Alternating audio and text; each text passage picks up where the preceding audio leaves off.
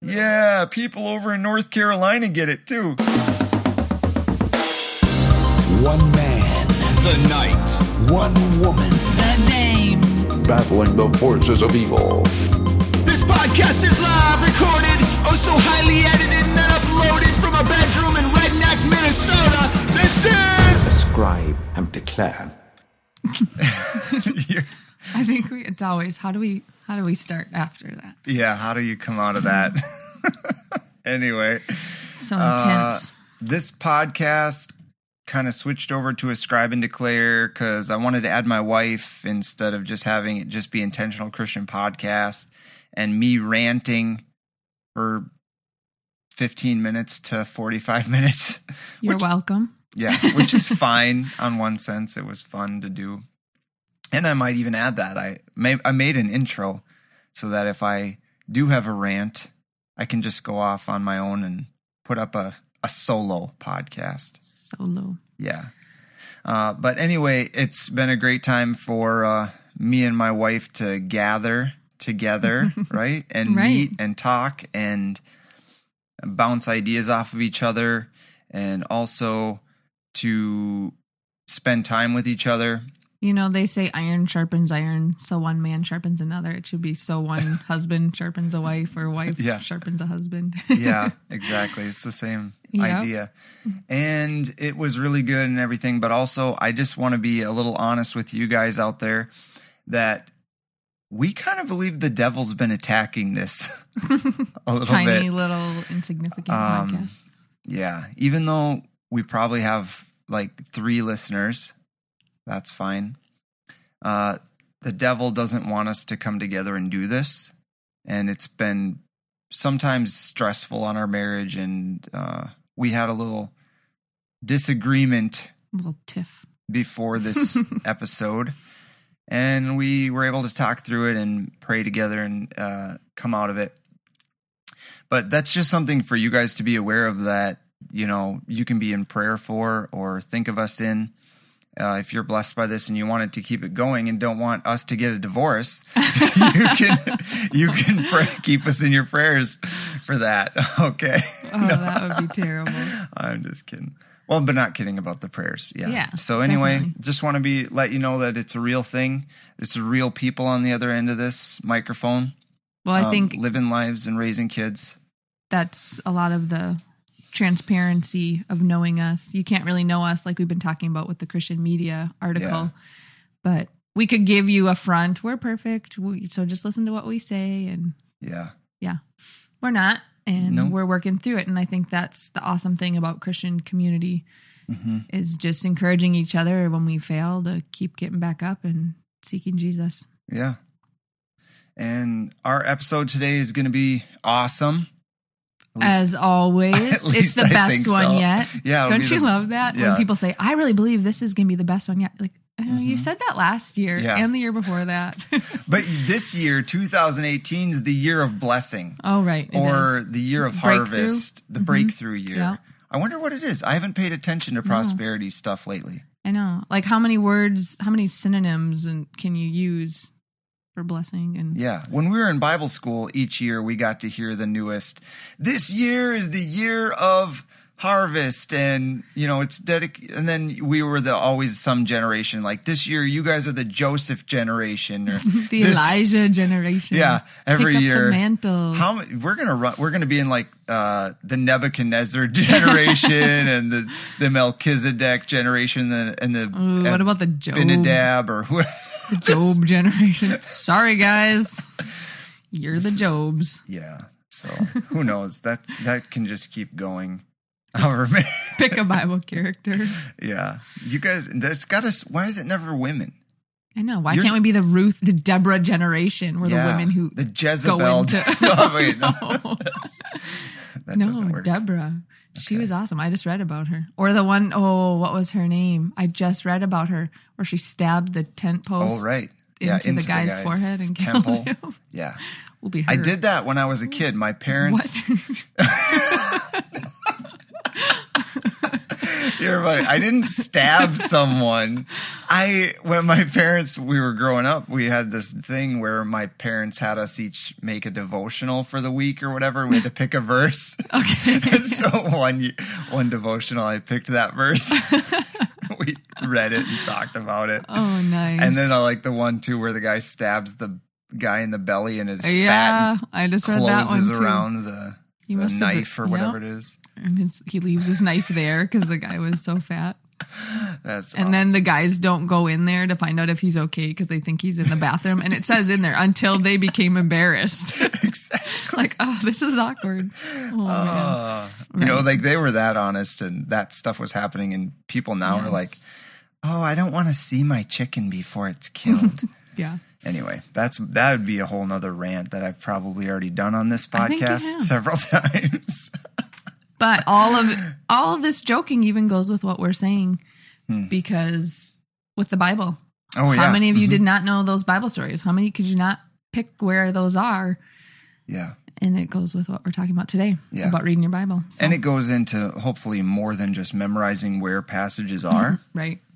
Bible drills. because I I'm not good at that. My memory's not good, but uh, the importance of being in the Word and Mm-hmm. letting it saturate your thinking, so that you have a a different worldview, a Christian worldview, a Bible centered worldview, and Mm-hmm. then when you make decisions, you might not always know the exact principle to point to, which would be great if you made a big, you know, especially if you make big decisions Yeah. to be able to point to a biblical principle that says why I'm making this decision, but that it would just saturate your being and your thoughts. Oh, you're jumping ahead. I'm too far Sorry. ahead. I know we got to talk about sheep embryos. Ooh, sheep embryos. I've been waiting Why? to talk about them. We keep I keep bringing them up and we don't talk about them. Uh, okay, so what do you have for us about sheep embryos? So, it's really weird. You know, we've heard about like cloning and things that people are trying to do. Yeah. Well, scientists announced in February that they created the second successful human animal hybrids. What? So they take sheep embryos and they insert human cells, Uh huh. and then they, by cell count, are 0.01% human. Oh, that is so creepy and weird. Yeah, and they won't let them live past. They won't let, allow them to develop past 28 days because they realize there's ethical implications Yeah, do you think? to what they're doing. Oh, crazy. So- it would be like Narnia everywhere. Well, but what they're doing, so it's really crazy, Human heads on sheep bodies. and they're trying to avoid that. What their purpose is is to, literally to harvest organs. Sure. They're trying to use animals to grow human Develop, organs. yeah, kidneys, and that's Yeah. gross and weird.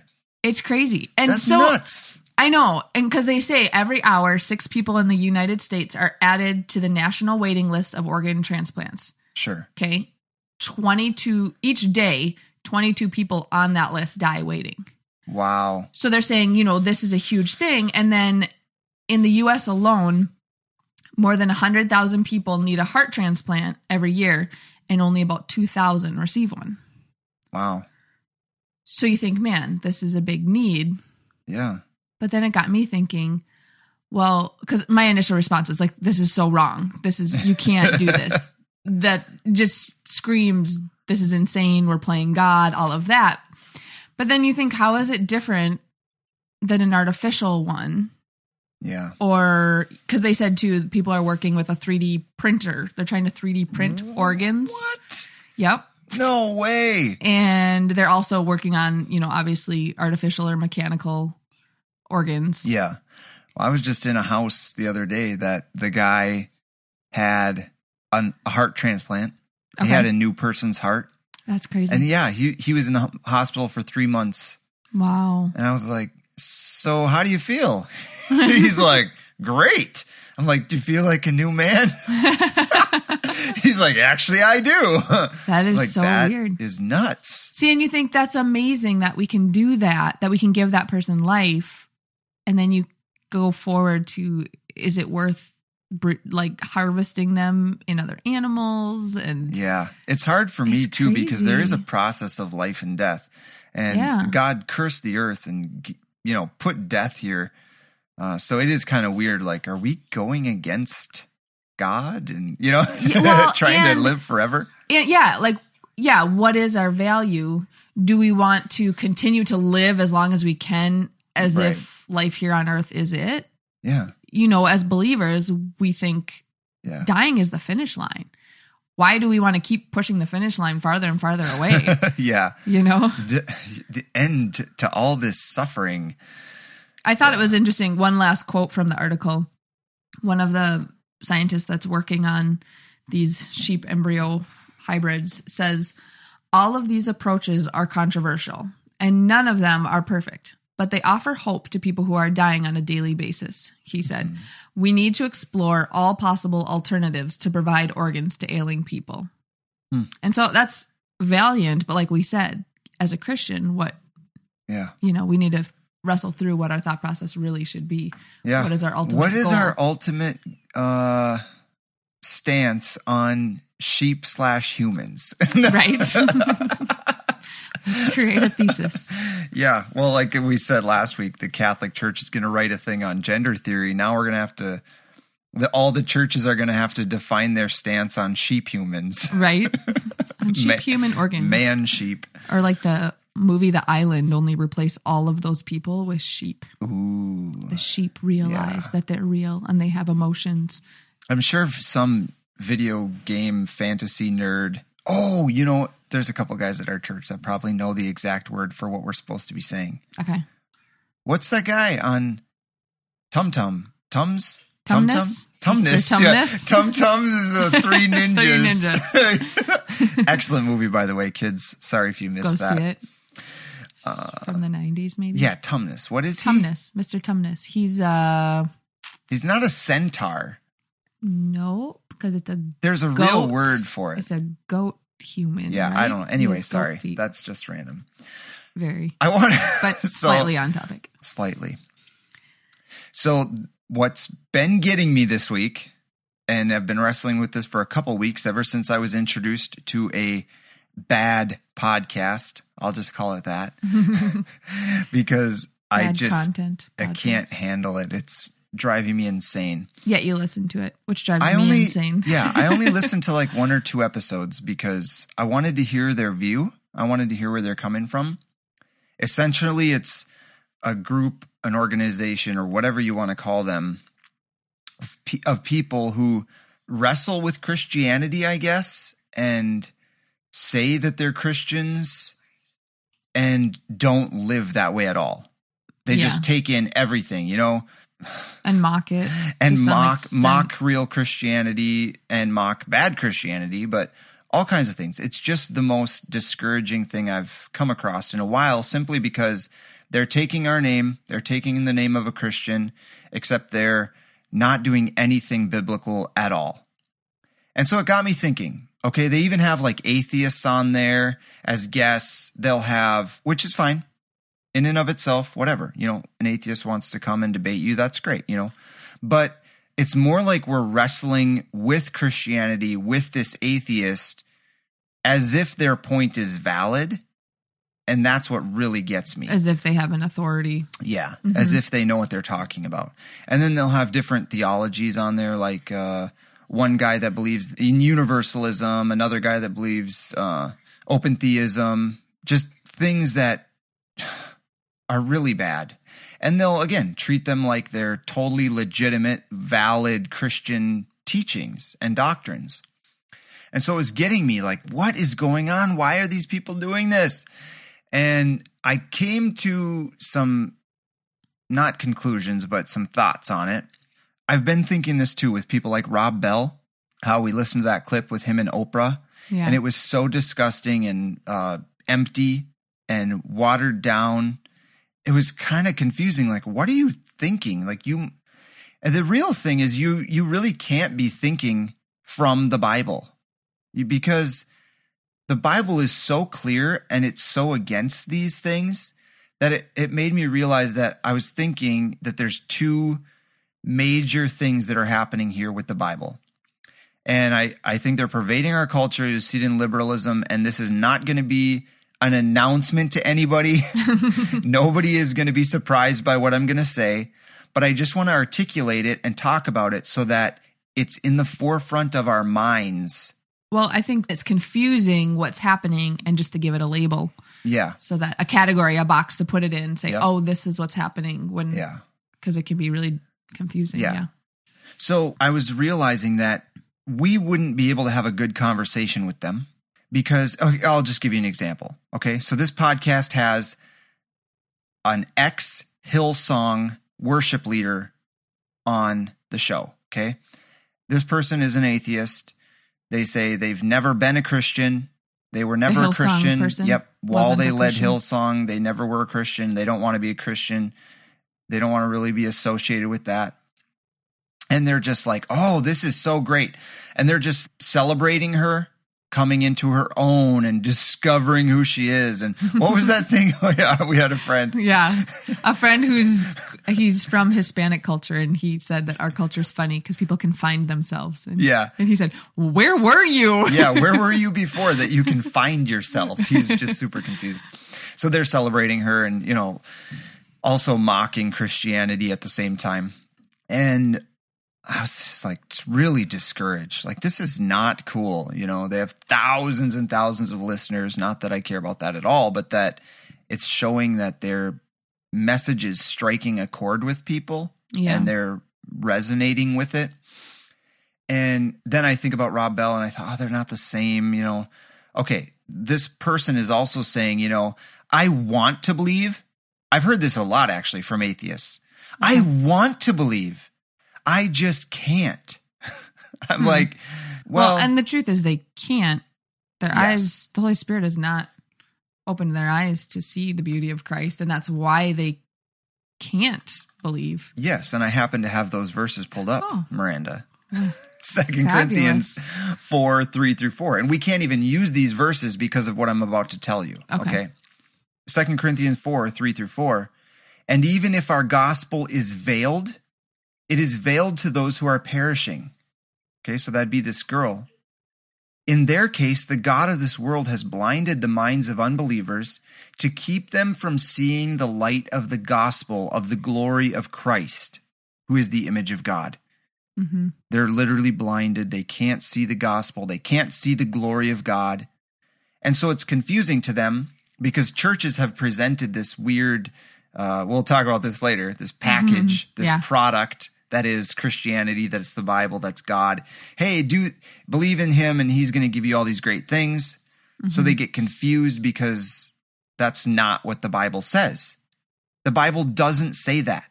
So they come to the Bible and they can do two things that I've discovered just in my thought process. There's more options, there's a myriad, there's a scale, whatever. But there's two primary ways that I've seen these two people respond. Okay. One would be your disbelieving in general. That's your atheists, a lot of liberal, even these mainstream Christians now. Look at these surveys. You know, do you believe the Bible is true? Do you believe it's the inerrant, infallible, actual words of God? The answer is hmm. no. Yeah, they don't believe that. Well, if you don't believe that, now you got a whole nother can of worms you got to deal with. And then you have to ask yourself, why do I believe any of it? You know, if this isn't the word of God, Yeah. why do I believe this? I mean, it's just a story that somebody could have made up. Well, then live your life that way. Don't take out the one central truth, which would be, you know, maybe, hey, if I believe in God, I'll go to heaven. Well, what are you basing that on? Are you making that up? Yeah, it makes know? me wonder if people are going off of that built-in innate feeling we have, Yeah. knowing we're designed to worship God, to live according to His principles, and so they Mm-hmm. know it's truth and recognize it as truth, Yeah. but they only want to recognize it to the point that they're comfortable with it. Yeah. And this is where the veil comes in, you know, where they say, I want to believe, but I can't. Yeah, because the God of this world has blinded your eyes. And that, that's been different gods or things throughout the years. Like right now, it's probably definitely a lot of materialism. Right. the God of this world, you know, nice, co- or I should say more like comfort, comfort and convenience, you know, aesthetics. Things got to look pretty. Uh, they have to. I have to feel really comfortable in my house. I wonder what people think they want when they say that? Like, what do they actually want? What are they after? Because I don't think it's really to believe in God. They don't want to believe that they're sinners and God had to come to die for them to set Yeah. them free. That's not what they want to believe. So, what do they want? Yeah. And why pretend that you want to believe? Like, if you Yeah. don't believe, just go be an atheist. Right. And if you really want to believe and it sounds good, well, then do some studying. Right. I mean, and maybe research it a little bit. And maybe it is that going back to kind of what I said, maybe it is that they don't really want to, but the testimony of Christ and of God as creator is here in this earth. Mm-hmm. It there sounds compelling. there Yeah. are well, and yeah, there's verses that show that even if nobody tells them, the earth speaks Mm-hmm. of who God is and they will not they will be without excuse. Yeah. And so maybe that's what it is where they're saying really what they should say is I don't want to believe but I kind of get the sense that there That I should. that there is a God. I should believe this, but I really don't want to. Yeah. That's probably being a little more honest. Yeah, Yeah. that's So the first one I was thinking about is they're just rejecting it straight out, you know, or Mm-hmm. you know, they they can't see it as true. They can't see it as lovely as the words of God. You know, it's full of errors, it's a story, it's a fable, it's fairy tale, you know, you name it. The other one I was thinking about is it's kind of an undermining of the actual words based on the cultural context behind the writing. So this is where I think like somebody from like Rob Bell's camp is going to come from where they might believe the Bible. Well, I don't even think he believes it's the inerrant word of God. I've, but I they might believe that the Bible is true, but they don't believe that we can understand it as it was written or as that as it's meant to be understood. So they think you have to know the culture or be in the original culture in order to understand and apply or have any of the meaning at all be real to your life in the Bible.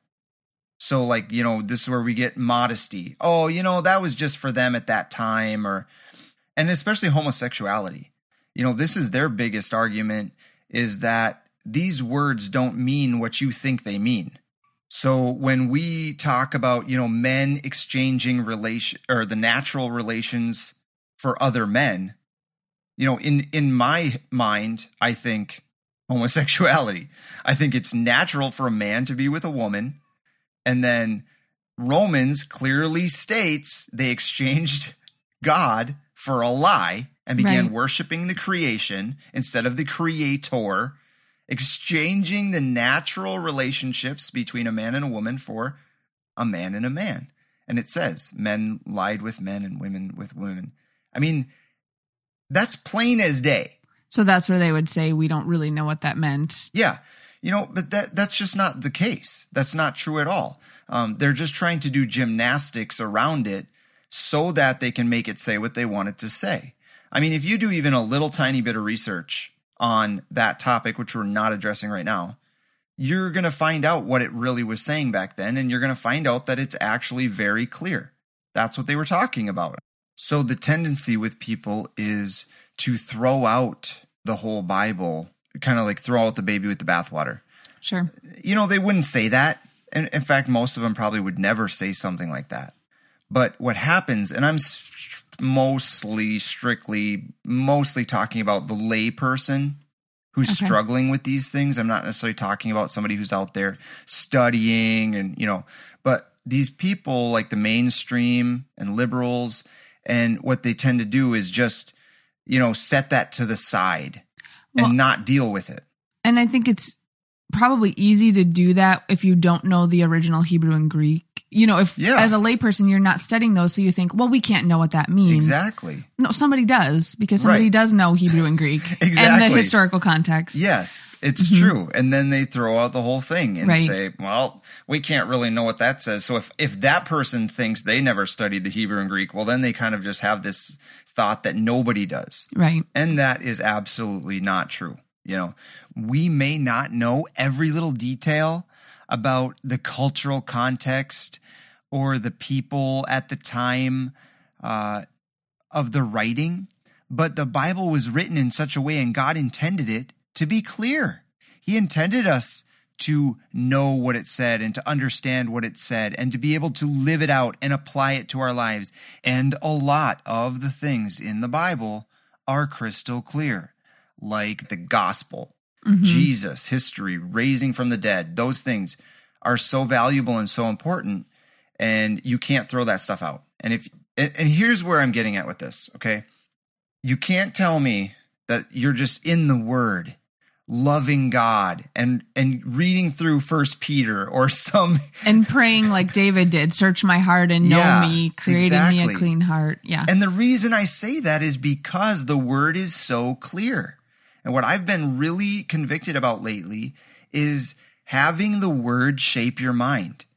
Being in the word, when you read like entire books of the Bible at the same time, at just one sitting, you read First Peter, one sitting, you read First Corinthians or Second Corinthians or whatever, and letting that entire letter soak in. You get the context, you see how they're writing, you see what Paul's heart is you know it changes you and that that's why it's so important to be in the word daily i mean renewing your mind that's how god designed it and not just being able to take that one scripture out from a cool Yeah. quote you saw or that was hanging on someone's wall and then deciding what it meant, Mm-hmm. but reading that whole chapter or that whole letter that was written to a particular people and but Yeah. our culture has done that so much that it's kind of ruined it for people and they don't believe that they can redeem it they don't believe that it's true because they're hearing all these you know or like one of their arguments is oh there's a hundred denominations.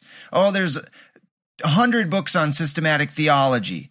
Yeah but if you take the core of what those people believe um, most all of the major denominations and these systematic theologies disagree so insignificantly in Yeah, a lot of these areas and it doesn't affect your salvation it's just different ways that people worship different ways that they see particular passages and apply them And I think just like they're doing themselves, they're taking people who are mislabeling themselves as Christians and saying, oh, well, these Yeah. people, they believe this over here, where Bible believing Christians are going to say, no, those people aren't Yeah. Christians. So And we're not comes- even concerned with what their beliefs are because they're not really Christians. Exactly. And it comes back to what I'm saying. How do you view the Bible? And this is where I was trying to go with that. You brought it around nicely. is when you disagree on these issues and the Bible, maybe you need to take a step back and see how you're coming at the Bible. Yeah. Do you agree with this person that these are the very words of God? Well, You know? it's yeah, and that's really neat because I actually I want to start that dialogue with a really close friend of mine because we know we don't agree on everything, but then sometimes she'll say, "Well, I'll pray for you." Or we talk about God in a way that I think I don't think you see God the same don't way I do. the same Are we. So yeah, and so I want to start to say, you know what? I love you and I respect you. I value you. We know we don't agree on everything, but let's figure out where we're both coming from and find Mm-hmm. Yeah. out where her authority is. Is it in the word? Is she not understanding the word? You know, where is this disconnect coming where we do end up in totally different camps on some of these things? Because I think it comes down to the way we're viewing the authority of scripture. Yeah. I had I had a couple clips pulled out for this, but I think we're just going to pass on some of them. They're of course in the show notes. I'll leave them in the show notes and there's some really good videos.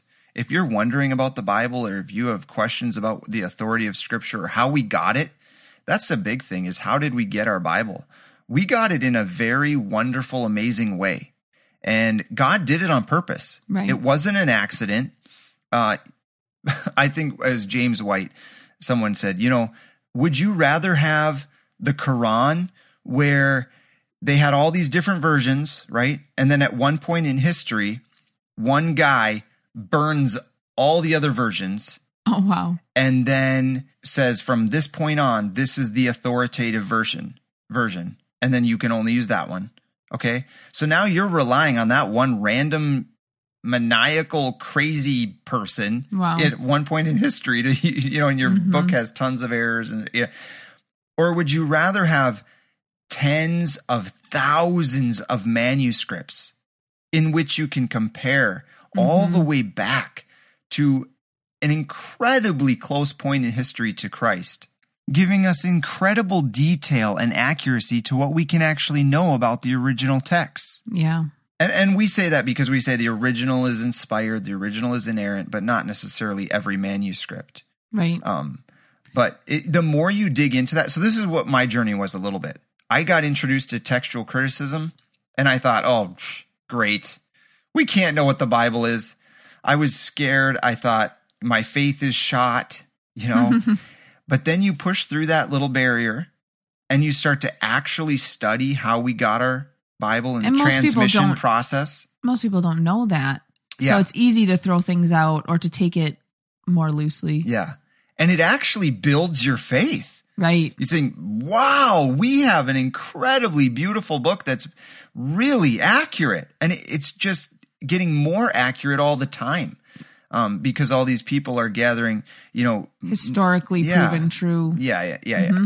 So that's good stuff. Anyway, I pulled out some quotes. Uh, Dr. James White is the Bible, the Word of God. I'll just play this one and then we're going to move on. There's some really good resources on our website, uh, just a couple clips, but of course, YouTube, you know, etc., has some awesome things as well. It is next to impossible to present a consistent Christian perspective if you do not believe that God has spoken with clarity.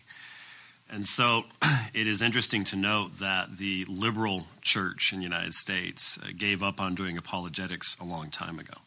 You just don't simply, you just you don't find liberal apologists. You don't see them engaging uh, Islam. Uh, you don't see them engaging atheism, um, defending the accuracy of the transmission of Scripture. They can't do so because fundamentally they've already given up the central claim of the Christian faith, and that is God has spoken. He has spoken with finality in Jesus Christ, but he has spoken in his word because that's what Jesus taught. And the only way we can know anything about Christ is through his word. And that's the point that you throw out the Bible and you try to twist it around or not, you know, bring it out of context or say we can't know it unless we know all that history behind it. Um, you're just going to end up not believing in Christ, you know, undermining the validity of scripture. When the truth is, if you took a little bit of time and started to study it, you'd be super excited and you'd have a lot of confidence in what we do have as our Bible. You're going to say something? Yeah. Another issue that I've been seeing myself in coming up is that the whole concept of familiarity breeds contempt. Mm-hmm. Because when we think about back to that cruise ships or churches becoming like cruise ships, the mega churches, and saying how we aren't necessarily trying to evangelize the lost, we're trying to church people. We're trying to Mm, get people in our doors in churches. So we have these people who don't love Jesus. They haven't truly been evangelized. Nobody's really shared the gospel with them, but we're trying to get them in our church. So then they're sitting there without the love of Christ in their hearts, with their blinded veil. They're hearing the word of God. They're hearing these truths. And the the concept of familiarity breeds contempt. A few things that I found said the better we know people, the more likely we are to find fault with them. If you know someone very well or experience something a lot, you stop respecting them. And then the third thing is the more you know someone or something, the more you start to find faults and dislike things about it or them. Mm. And I think that I've seen that a lot in people who are sitting in the church, not loving Christ, not Yeah. seeking to grow in their faith, They don't have the Holy Spirit illuminating scripture to them. and causing it to be beautiful and loving it. It's becoming foolishness to them Yeah. where it's wise to those of us who believe. And so it's breeding contempt. Yeah. So now they have to use these other devices to rationalize it away or to Yeah. to change it. And uh, I just think that's unfortunate. And even Jesus himself experienced this in Matthew six one through six. Actually, uh, it's where the people are saying, "Who is this guy? Who, he's just the carpenter's son. Like, aren't his brothers with us? His sisters are right here. Why should we believe him?" And it actually says, "And they took offense at him." Yeah. They found him to be offensive. Who are you? right. You're nobody and you're going to tell us that you're the son of God. So even Jesus had that offense come to him personally because of just that familiarity piece of it. And so in our quest, and we can get into that in another show of what's the role of the church. Is it to evangelize the lost within the walls of the church or is it to build up the believer? How do we handle Yeah. that? But yeah. So, bottom line, you know, know your word, know the Bible, trust it. Um, but if you don't trust it, if you have a hard time with it right now, go do a little research. There's a lot of great books. There's books that are even uh, made f to introduce you to the subject, so you don't you're not reading like some big theological treatise at the beginning. Right. Um, but we, you know, I'll put a link to a good book that I know of um, in there too, if you if you want to check it out. And that brings us to the quote of the day, which is by Leonard Ravenhill.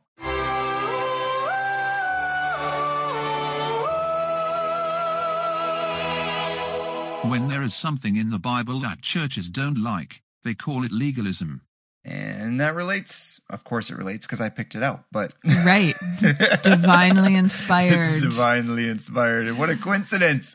when there's something in the Bible that churches don't like, they call it legalism. Yeah, I like it. Oh, we, we can't be modest. That's, that's legalism. That's just legalism. That's not my problem. That's the guy's problem. Right. That's the And do people make it legalistic? Yes, but that doesn't the whole throw the baby out with the bathwater. yep. It's in the Bible, and Yeah. we Christ gave us commands, and He says, "If you love me, keep my commandments." Right. and, And- He says, "How do you know you love me? Because you kept you my keep my- commandments." yes, and it's just funny because when we view it as legalism, there are rules to follow. Rather than seeing a loving father giving his children instructions, don't touch the fire. yeah, Oh, he's so legalistic. He won't let me touch the fire. It's bright red and it's Yeah. fun. No, you're going to get burned. yep. You're gonna get burned, It's- or you're gonna burn someone else. Right. it's for your good. Yeah, that's So- good. I like it. Okay, well, Yeah. it's time for a commercial break. Oh, man. It's always, always a good am- one. I'm always wondering what's happening now.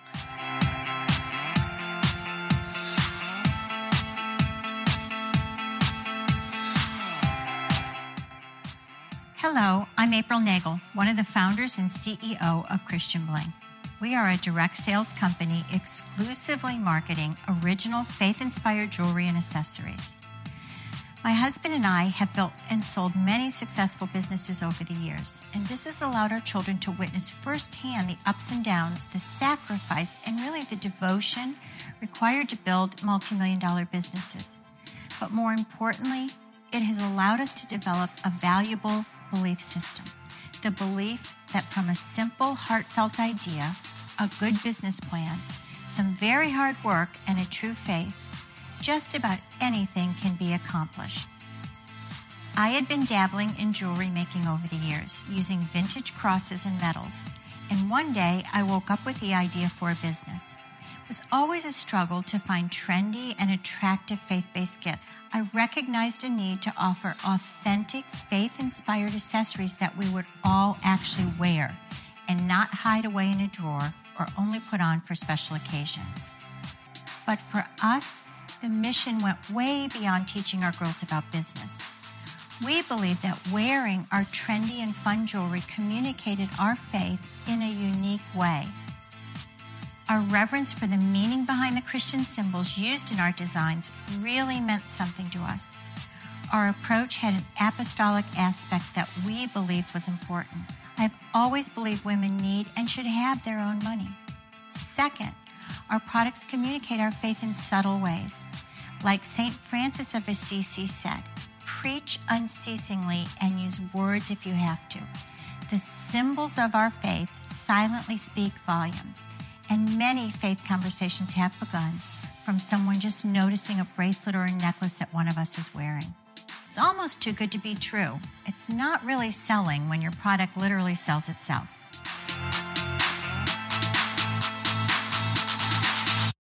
Yep. So go off and buy your Christian bling. It's expensive. Yeah. I was just looking at their Facebook. I couldn't. Well, aff- you don't make multi-million dollar companies off of cheap stuff. I, my parents never modeled to me what sacrifice it would take to build a multi-million dollar business. Yeah. So So get started right now. You can work from can- home selling it. right, I can. So it's based on scripture.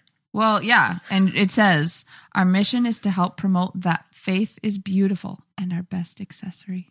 It's an accessory to your life. It is. Just Faith is the best accessory to have Yeah, because you need faith when you when you're persecuted. I think are these saints on there? I don't know. Well, you know, she quoted Saint Francis of Assisi, so you know she's theological. She's very theologically sound Oh, because she just it. uses her necklaces to preach. Yeah, to people. I've got a couple um, links. If you type in that, you know, that quote is largely misattributed to Saint Francis of Assisi, and uh, I just thought it was hilarious that she went ahead and used it blatantly because obviously she doesn't know because she's never actually looked it up. right. Because if you look it up, you'll find out that all the articles are saying he didn't say that. Ouch. So there's a couple articles there. If you're really curious about it, I put them up on our website Whoops. about, you know, Saint Francis. He's a good guy, I think, but he just didn't say that. right. Preach the gospel at all times and always use words. Yeah. That's a better way to say it. How about we quote Jesus? Go preach the gospel and make disciples. Yeah. Not that jewelry's bad. Yeah, not that jewelry's bad in and of itself. It's kind of the way you go about it. And again, if you're reading the word and saturated in the word, how are you going to be even close to coming up with that kind of a thing? Uh, this is, I think the reason this stuff irks me so bad is because I'm in people's houses every single day, literally a thousand houses a year or more. I mean, You've been in a lot of people's houses. a couple hundred a month I go in. Um, and so I see every range from the most expensive million dollar homes in in the cities and then I go up to the suburbs and I see all these housing developments and I go to the trailer parks, I go to the ghetto, I see everybody's houses cuz everybody has DirecTV. Because even if you're It- poor, you can still afford cable. Yep, it doesn't discriminate. In fact, the government will probably give it to you if you don't want to work. Um, so I see everybody, and it just irks me because you know I see all these verses on people's walls, and they're you know they have like a five thousand square foot house, and they've got two people living there. You know, two Porsches in the driveway, and then some verse on the wall, and then you know judgmentally I ask, uh, what if a homeless guy walked up to this place? Would you entertain them? Would you let them in? Would you let them eat your food? I mean, take this verse in James here. I I have it pulled up on my phone here. Just a second. Uh, I just lost my verses. It's because it refreshed. I hate when it does that. I hate refresh. Uh, like this. It says uh, James two fourteen. What good is it, my brothers and sisters, if someone claims to have faith but no deeds? Can such faith save that save them? And he's not talking about that your deeds are what give you saving faith. Right. He's saying if you have saving faith, it's going to look like something. hmm Your works are going to show because if you love somebody, you're going to do something about it, right? And he says, if one of you says to, to them, go in peace, keep warm and well fed, but you do nothing about their physical needs, what good is it? In the same way, faith by itself, if not accompanied by action, is dead. The generous, this is Proverbs, the generous will themselves be blessed, for they share their food with the poor. Okay. This is what Mhm. convicted me about this. Okay.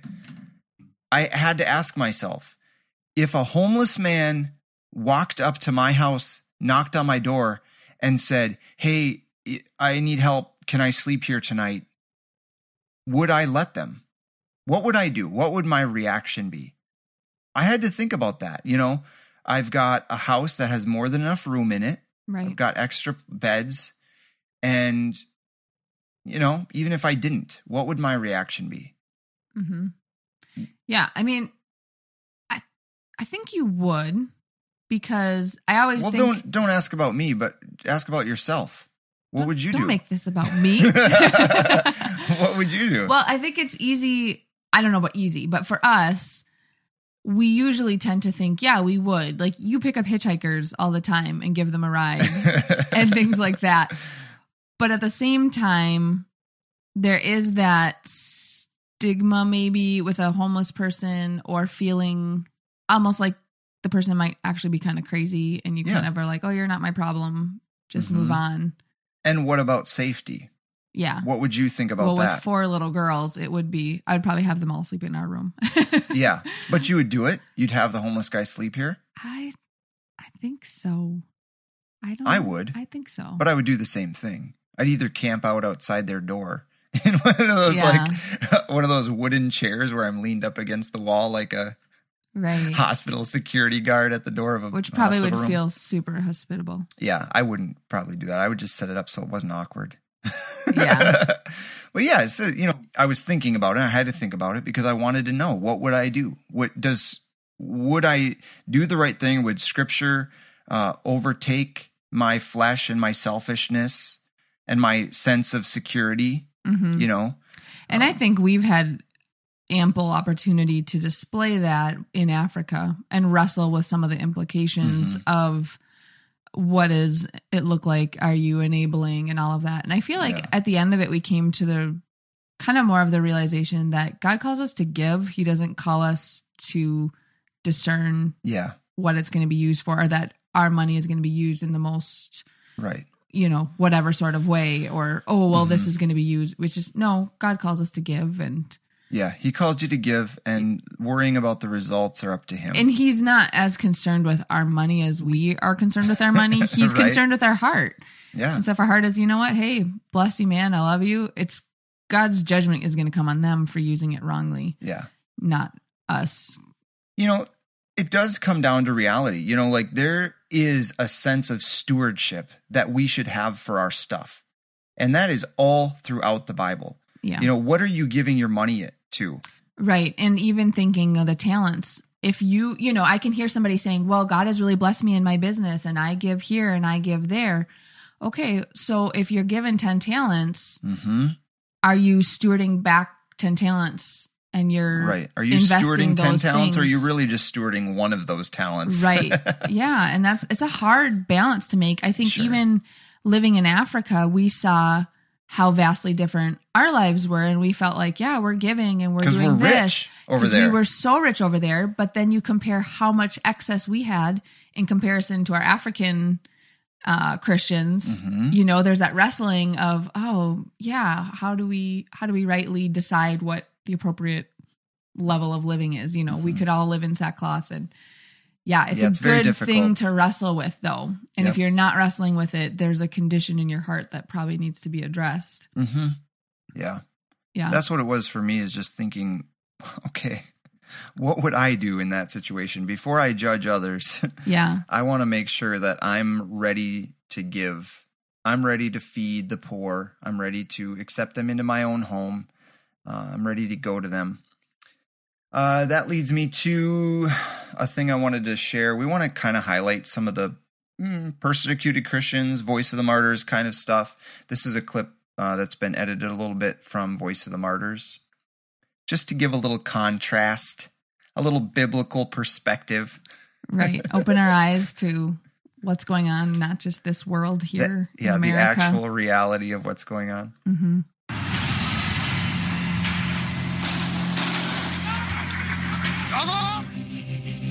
When we live among people who are resistant to or openly hostile to our faith, it's hard, sometimes terrifying, to stand strong and to live out our identification as followers of Jesus.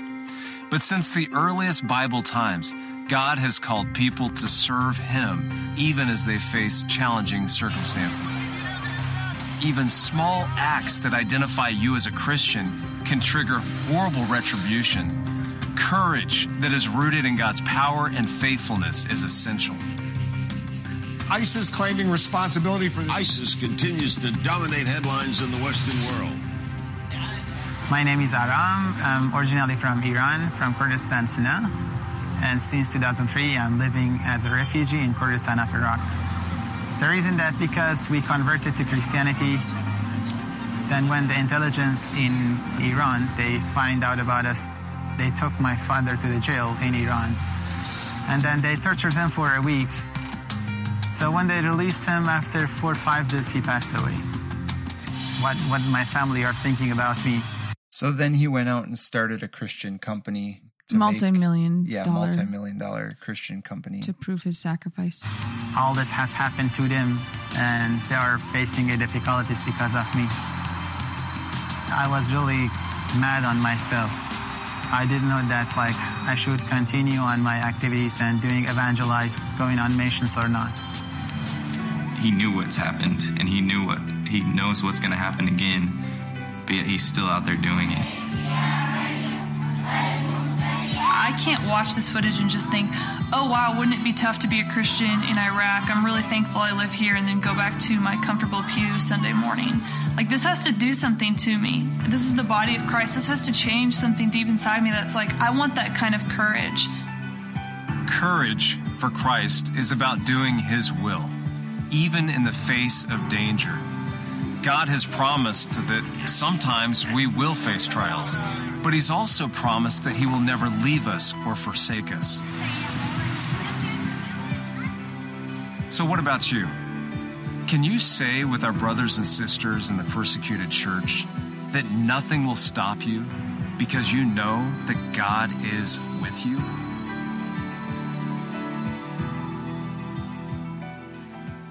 he said God gives us courage in the face of danger.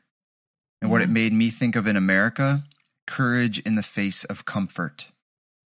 Um, are you courageous enough to position your life and change your life uh, in order to love God and love people better? Take those things that are a lot, you know, giving you unnecessary and probably unhelpful comfort uh, that are training you and numbing you, dulling you to the truths of God, and um, taking away your ability to actually act. Um, because you got to protect your stuff. You know, you got to protect your Porsche and your those rooms have to be cleaned all the time. So you got to hire a you know a cleaning service, and it just it goes out of proportion. Yeah. And I think too, we need to challenge ourselves as believers of what are we characterized by? Because we can, it's easy for us to come down on these multi million dollar homes and these Yeah. empty rooms, but how many of us have been given one talent and we're burying it? Yep. You know, it's easy to say, oh, well, you have 10 talents, but you're only using five. That's only half of them. Well, some of us are given less, but are we stewarding it in the same way? And are we characterized by the things of God? Are you in your multi million dollar home Yeah. And you're being, you're characterized by the love of God? You're constantly, like, I think there was back with one of the hurricanes, there was a multimillionaire who had some huge, I don't remember him, who he was, but he had some huge mansion and there was an orphanage that was destroyed and he actually took all the orphans in he Mhm. let them like have a movie night and all this fun stuff and that got a lot of press and it should have because it was a good deed but i'm sure he's not doing that his whole life Yeah. you know he had the movie night, and then he's like, "All right, see you guys." yeah he did his good deed check the box and that's easy for us to do is to do one thing and say oh Yeah. yeah, and feel really good about ourselves but Mhm. are we truly characterized by the love of christ Yeah. This needs to be a radical shift. I mean, I know I'm being harsh, but I don't think I'm saying anything outside of the word of God. This is radical. This this calls for life change. And it, what you said just triggered something to me too is like maybe you're single and you don't have a house and you don't have a family and you don't have bills. Are you just, you know, going to work and then binge watching Netflix every night? You know what I mm-hmm. mean? Like it's what you said. You're given one talent, but you're just squandering it. yeah You have hours and hours to spend studying. Yeah, well, Paul even says it's better for people to be single because you can Yeah. serve God all the more. Yeah, you don't have to focus so much on your family. Uh, so yeah, the point isn't do are you wasting millions of dollars? The point is how is your life set up right now? Mhm. Are you just going about your day? And the and the key is to be in the Word. Are you reading the Word and then letting it wash over you and apply to you, and say, "Yeah, wow, that's hard. That's really hard, Yeah. but it's true, and I need to do that." Uh, one thing would be, you know, like this voice of the martyrs thing, like that girl said at the end. Is this going to cause you to shift and move into action? Uh, one way you can stand with the voice of the martyrs, with the persecuted church, is the secret church. That's coming up. Oh, yeah. Um, you can go to radical.net or just Google Se- Secret Church David 2018, David Platt.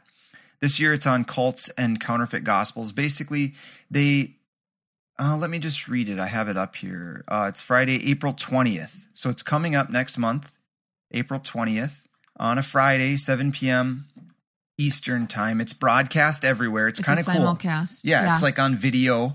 And then all these churches across America, all these people gather in homes Well, and across the world, they have Yeah. people in other countries. yeah. Yeah. all across the world because that's how our world works now. Right. We can all be connected I'm just in like, tiny little yeah, people over in North Carolina get it too. um, so basically, they take a subject. So this year it's cults and counterfeit gospels, and they just teach on it for hours. and Yeah. it goes off into the night, and they spend time praying for the persecuted church, and you all gather together and you, you pray with one another. and highlighting good. how churches we can meet so freely every single week, multiple weeks, have Bible studies, but it's kind of sharing in the suffering of the persecuted churches who aren't free to meet. And so they have this intense, it goes at least until midnight where you're just learning and you're together and you're praying to give just the tiniest glimpse of what an underground church might be, Yeah. You know. The tiniest Without the fear the of- tiniest glimpse yeah the tiniest without glimpse. that fear of you know machine guns coming through the door and Yeah. knocking everyone down but yeah that's true what we get to you know relate to them pray for them uh, think about them Secret Church is our version of a gathering then where we meet for an intense time of Bible study. Prayer for our brothers and sisters around the world who are facing persecution. Secret Church is not for the uncommitted or the faint at heart, but if you want to know God more deeply through His Word and know His church more fully around the world, then Secret Church is designed for you. It's not just to come and learn for one night, kind of have an event, but the goal is to pray together, to study the Word together, and then to use what we've learned during that gathering to make disciples of Jesus more faithfully right where we live and then wherever God may lead us around the world, maybe even to places where it's difficult and dangerous to share the gospel. yeah so join us in that. Our church is going to be doing and we look forward to that. Well miranda so we're going long now Yeah. So I'm gonna cut us off. We'll talk about the article that we have. We've been going through an article. Um, hmm We'll talk about that next week Okay. because we have a lot anyway for it. So I thought we're just Sure. gonna go another hour. Right. Nobody wants to be here that long. no. So I'm gonna leave us with a quote. Uh, this is from John Stott, awesome theologian, amazing theologian. I'm gonna leave us with this quote. Okay. We must allow the Word of God to confront us, to disturb our security, to undermine our complacency, and to overthrow our patterns of thought and behavior. That's so good. And that's what it will do. It's it will if you let it. Yeah. If you let it. If you pay attention to it, if you don't let that familiarity yeah.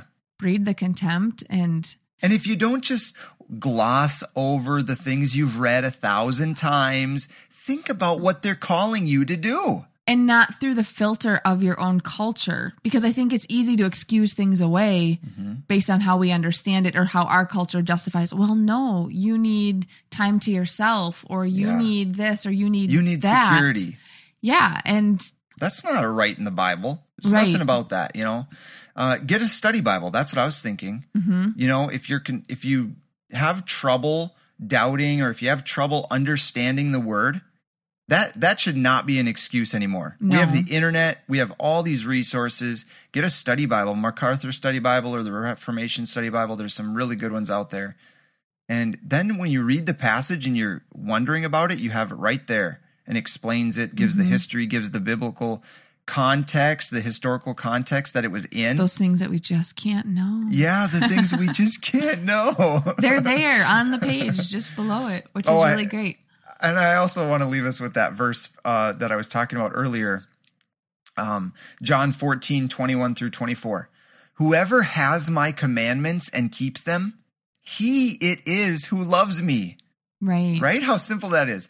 And he who loves me will be loved by my Father, and I will love him and manifest myself to him.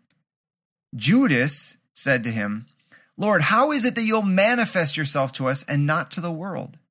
And Jesus answered him, If anyone loves me, he will keep my word, and my Father will love him, and we will come to him and make our home with him. Whoever does not love me does not keep my words, And the word that you hear is not mine, but the Father's who sent me. Man. Yeah, and that's a beautiful note to end on for your day at work or your day at home or whatever you're doing listening to this. Yeah. Love Jesus. Keep Yeah. his commands. Yeah, it's They're not about legalism. It's just Mhm. about loving him and Yeah. loving others. So, I'm Mat signing off. And I'm Miranda signing off All right. well. Until next time, ascribe God his glory and declare his marvelous works.